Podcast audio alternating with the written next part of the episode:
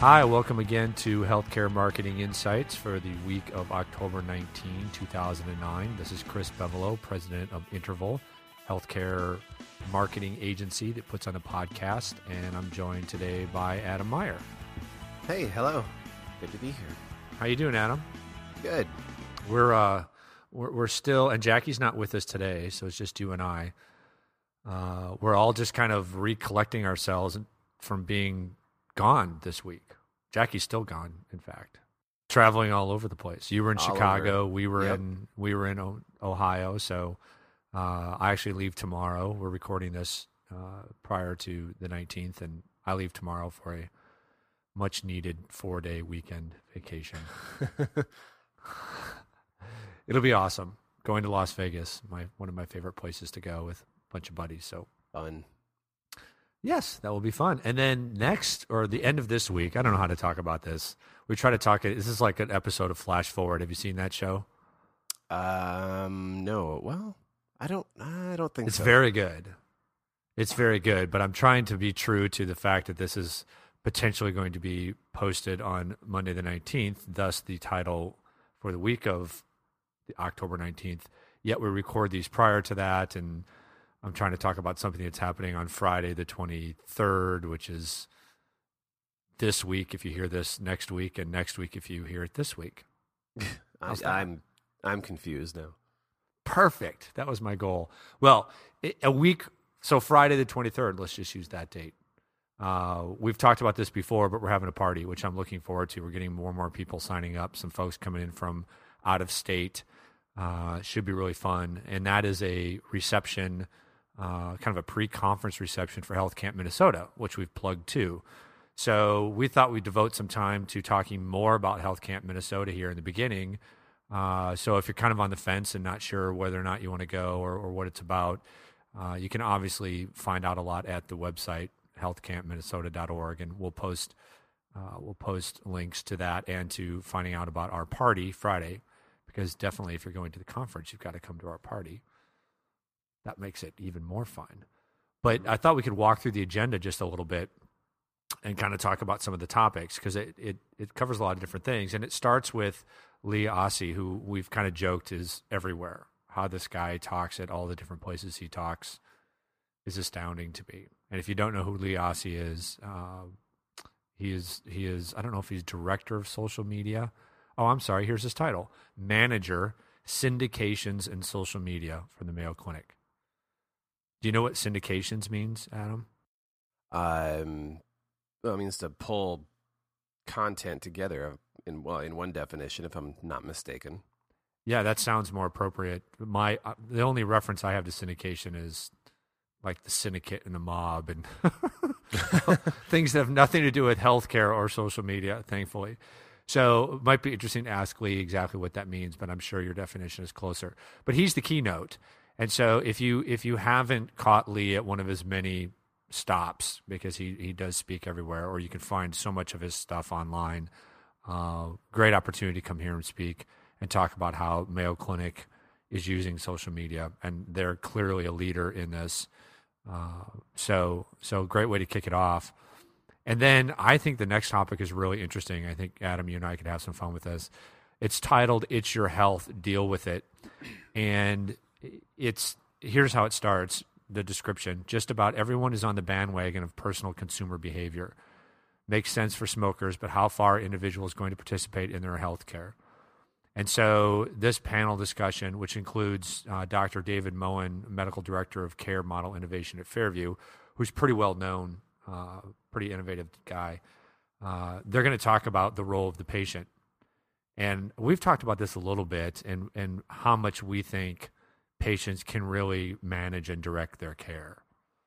And I, I have some skepticism there as far as how far we can take that when it comes to healthcare reform. I'm all for patient focused, patient centered, whatever you want to call that, right? Where hospitals and health systems orient themselves to their customers, Mm-hmm.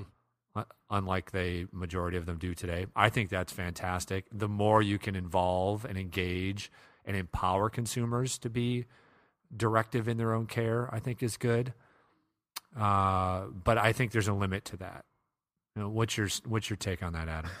Well, if if through all this reform, the the the process of receiving, I guess the process of receiving healthcare isn't that complicated. It's just all the back end stuff. It's all the the insurance details, the um, uh, provider details, who where you can go, where you can't go. It's pretty it's pretty complicated complicated stuff to understand. I mean, if that somehow is simplified throughout this process of reform, then perhaps consumers can take a little more control over it. But I don't know. Until then, I just don't see people wanting to try. It's just too overwhelming and too complicated. Yeah, that's a great point. And whether you can simplify all that is a that's a huge question. And I, I also just think there's a limit to what people can manage intellectually uh, with healthcare. I mean, I've joked before until we all get medical degrees, how in the world are we supposed to direct our care? It's so much of it is you have to rely on your physician, you have to rely on a provider, the the hospital, the organization to guide you. Uh, and I've read so many.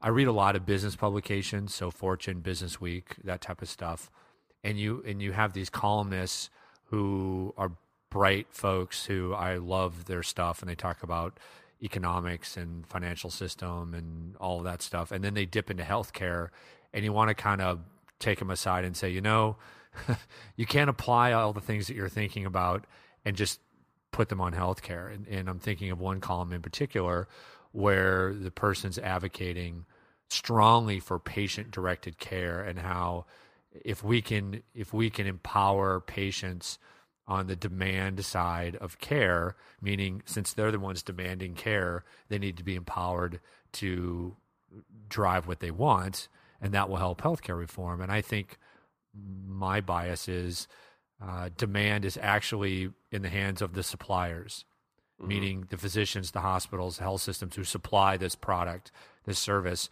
are also primarily responsible for driving demand. It's mm-hmm. it's unlike nearly any other industry in that if I get in a car accident, uh, I may have a preference of where I want to go. So that's fine. I'm saying I want to go to this hospital or that hospital, but uh, there will be situations where I can't make that choice. And once I'm in there, uh, I'm not telling them what scans to run. I'm not telling them what phones or bones to fix. Uh, I'm not telling them what shots to give me, what blood draws to make uh, all of that. I can't do that. I would never be able to do that. Uh, and there's so many circumstances. The majority of circumstances in healthcare fall into that category. Mm-hmm. So I just think we all need to take responsibility for our health as much as we can, eating healthy, exercising, all of that, because that has a huge impact, right?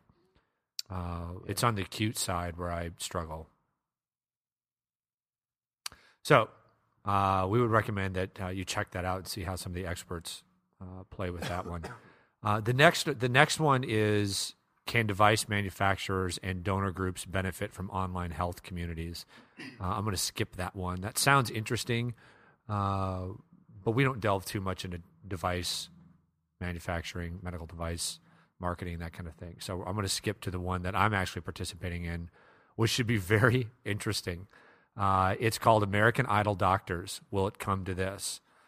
And it's basically talking about the value of uh, physician and hospital ranking and ratings, right? And we have beat that horse dead over the last few few podcasts, right? But what's great about this is uh, I'm facilitating the panel, but it's going to include Marianne Stump, who I we know uh, she's chief strategy and innovation officer at Blue Cross and Blue Shield of Minnesota. So she's a leader behind some of their innovative offerings like Healthcare Facts that that uses the nutrition label design to help compare hospitals, uh, and Healthcare Scoop, uh, which is all about you know posting your patient experiences online so you can share with others and learn.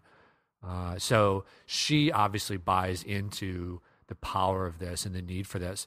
And then you have Chris Boyer, who I've come to know very well, who's the social media strategist from Healthgrades.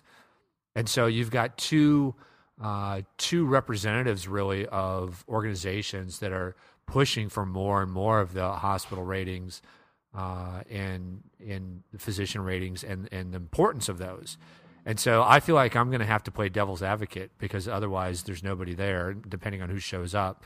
Uh, so it could get really interesting. Chris Boyer and I have had some amazing discussions around this, and and uh, th- it's not black and white. It's definitely gray, uh, and depending on what we're talking about and how it's used. But uh, what do you think? Are you familiar with healthcare scoops, Adam? Uh, Actually, it's just not. Health Scoop. Health Scoop. Right? No, not uh, not. I don't believe I am. Yeah, it's it's uh, oh, it's basically just a place where you're supposed to post your experiences. So definitely come check this out. There's uh, one more. There's a lunch and keynote discussion uh, that to wrap up the day. Uh, I think the speaker's name is pronounced Rochelle. Uh, it could be Rachel uh, Christmer, and she's going to talk about uh, kind of her fight for her son who was diagnosed with the disorder, uh, and how she used the web and other sources to figure out for herself and for her family what she thought was going on to supplement uh, what she was hearing from her providers. So uh, I think that should be a great conference. And of course, if you're around and you're available, stop by Interval offices the night before, Friday, October 23rd, 6 to 9 p.m. We'll be having drinks and food and Wii competition. Do we need to pick up a new Wii game for this event, Adam? Uh, we may need to, or we may need to. We may need to at least pick up a second uh, guitar for Guitar Hero That's a good idea. because it's no fun to Uh, only we play. Or I could- can bring mine in. Maybe the maybe this is excuse is is uh, Rock Band, the Beatles Rock Band available for the Wii? Uh, it might be. Can I don't it know. out. I'm I'm I know regular rock, regular rock for band me. is regular rock band is Right. available. well the Beatles isn't compelling enough for me to buy it for my home, but it, it's interesting enough to me that I could we could have it as a tax write off and bring it in the office since we're having a party. Yes. Indeed. right? Okay. So so we'll look into that. Maybe we'll have a new Wii game. If that's not reason enough to stop by, I don't know what is. okay. So the, you know the other thing we wanted to talk about was a post that Adam you put up uh, this week, last week, depending on when you're listening to this, about the new kind of this year's Blair Witch project. Right? It's a low end, uh, scary thriller. So, and the name the name of the movie is Paranormal Activity. So, uh, uh, so it took them, uh, it cost them eleven thousand dollars to produce this movie. Obviously, eleven thousand dollars, very small budget. Uh, nothing really left for uh, much marketing, but you know, people saw this movie, they loved it, and they told their friends and their, you know, their friends and family about it through uh, you know, in person, Facebook, Twitter. You know, this thing just took off that way, and this just shows that that that really is really is a possibility. You know, I think a lot of people look at social networking tools and just assume that uh, they're too hard to use, um, don't know how to get into them. You know, and the the the, the point to all this is that you know you don't even need to necessarily know that much about these tools. You create something awesome, the people are going to use these tools to talk about it.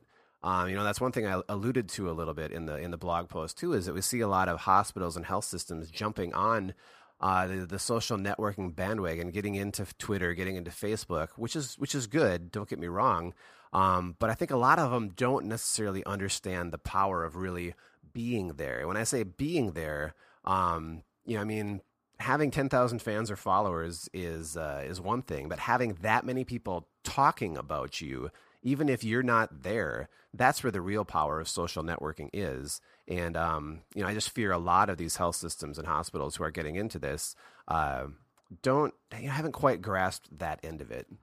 Well, so one of the other Adam, nuggets. Oh, go ahead. Go ahead. What what I would what I would add to that, Adam, is it's like any other communications channel. I mean, if if all of a sudden we discovered TV ads in the last two years and people were like, "Oh my gosh, there's this new communication channel to promote and talk about ourselves through TV," you, you still have to fall back to some of the primary tenets of what we're doing here. You've got to speak in ways that are relevant to your audience. They have to be compelling. So just being on Facebook or in Twitter uh, if if you're still talking about yourself, if the content isn't you know different or exciting or compelling in some way, it you're not leveraging it the right way. So that's what I think I take away from the the movie and why it took off. The the social media vehicles channels uh, were kind of the fuel to the fire, but you still have to have fire, and that was a, a compelling uh, video. It was a compelling movie, Right, right. Well, that, that was shot right. for Well, eleven thousand bucks.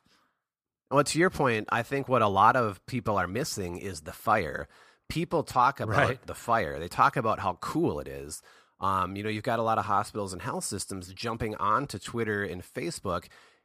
And, you know, they're there and they're sh- they're putting up photos once in a while, saying "Have a nice day," talking about news. But the thing is, they're the only ones doing the talking in a lot of cases, which isn't necessarily a bad thing. You know, it's it's if people invite you into their stream, they want to hear from you. You know, there's there's definitely pros to just being there.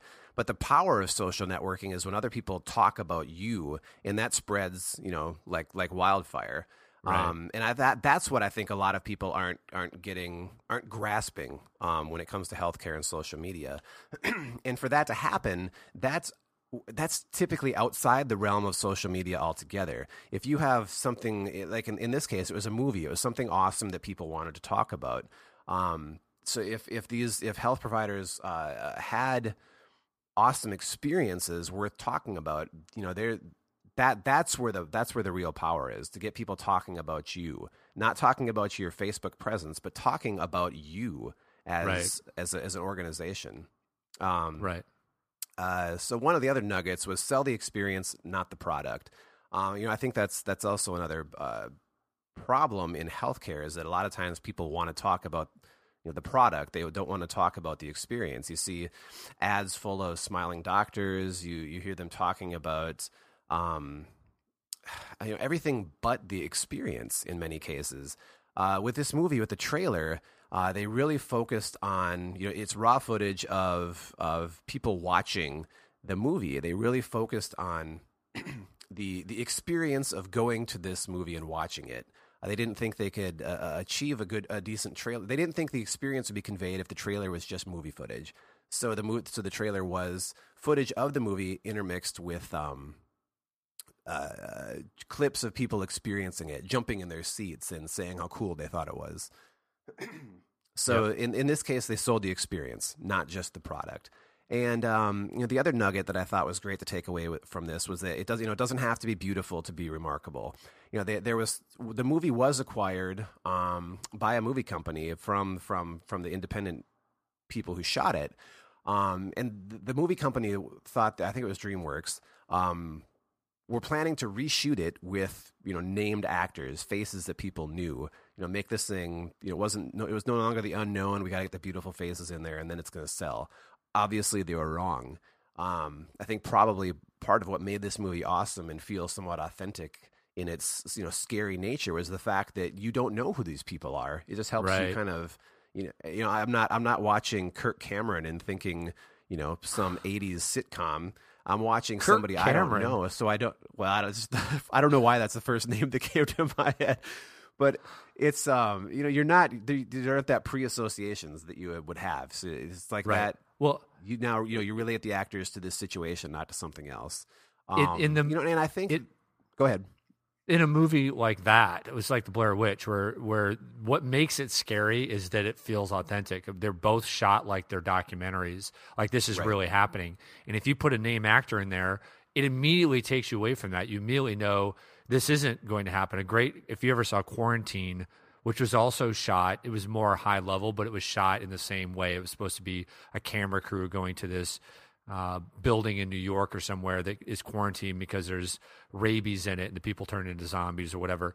Uh, but there's actors in it that you recognize. It's a very scary movie, but if they would have been anonymous folks like in this movie, y- y- it might have given you more of a sense that it was a documentary. It was still too well shot, if that makes sense.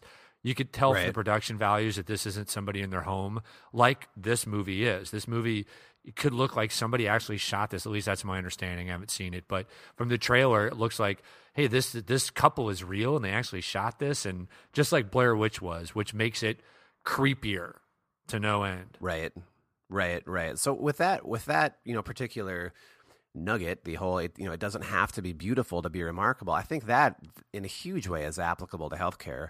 Um, in that you see, you know, you see hospital after hospital remodeling. um, making these beautiful facilities, thinking that's going to turn, you know, that that's going to be exactly what the people want. You know, it needs to be, it needs to look like a Starbucks when you walk in here. But then when you get in there, if the experience still sucks, it doesn't matter how beautiful your facility is. The first thing that needs to be fixed is the experience. Um, you could have a, a hole in the wall, just a you know concrete brick wall, cinder block walls, but an awesome experience inside of there. Um, and and that could be something people are going to talk about. You know, obviously, if you combined a beautifully remodeled building with an awesome experience already, even better. Right. But um, I think I think that's a pitfall that a lot of systems fall into, and, and that's also something that uh, you know we we didn't dive too much into the whole uh, health health leaders media conference that I was at in Chicago, but that that was that was a very uh, um, the, the two people who spoke at the start, Gary Adamson and Sonia Rhodes, um, that was some that was one point they touched on right there. Was if you don't if you don't fix your patient experience before you remodel your facilities, it's all for naught. You might as well not even Right. you might as well not even do it because people are still aren't going to be coming through the door, or at least you're not going to be getting the great word of mouth that you would be otherwise. So. Um, Yep. Great article. I'd check it out. Um, if you have a chance to watch the movie, let us know what you thought because I I don't think I can handle it. Um, would love to hear. I'm going to try to watch it. I don't know if I'll go to the theaters to watch it, but uh, maybe I'll download it, or I don't know if you can do that yet with it. But uh, somehow I'll, take a look at it. I like those kind of movies uh, in the right context. I like getting my pants scared off. I think that's that's a blast. But uh, Blair Witch, you know what? What's what's very interesting about this, and we'll kind of wrap it up with this is uh, when I first saw the Blair Witch Project my a friend of mine had gotten a copy of it and had it on DVD, so I assume that's illegal. So I won't say who the friend was. Uh, but but literally, we put it in the, the laptop and watched it, and so we're sitting there in like our home office watching this movie on a laptop, and it creeped us out on the laptop. And then when we went, we Oh, were I telling bet. people, "This is amazing! You got to go see it." And we went to the theater with some friends, and they're like, "Well." you know, this isn't that scary and whatever. And I think a big part of it was part of it is probably we built it up so much, which you know makes it hard to live Right. up. But the other part was you're in a theater. And so you know that, okay, I'm in a theater, I'm bracing myself. You're at home in your basement, you're watching something on a laptop, Yeah. and it feels like this is real, and your skin Right. starts crawling. You start looking behind you and look, making sure the lights are on and all that kind of stuff Yep. Yep. because it feels authentic. So that's, I think, Yeah. in in essence what this is all about is the authenticity is is a huge part of the experience and and makes it more compelling if you can bring that off. Right. All right, so should we wrap it up here? Let's wrap it up. All right, let's do it. So for Healthcare Marketing Insights, this is Chris Bevolo. Adam Meyer. Uh, we hope to see you at our party on the 23rd and or at Health Camp Minnesota on the 21st. So 24th. Bleh. I'm totally stuck in a time warp. Saturday the 24th, Health Camp Minnesota. We will see you then. Take care. See you then.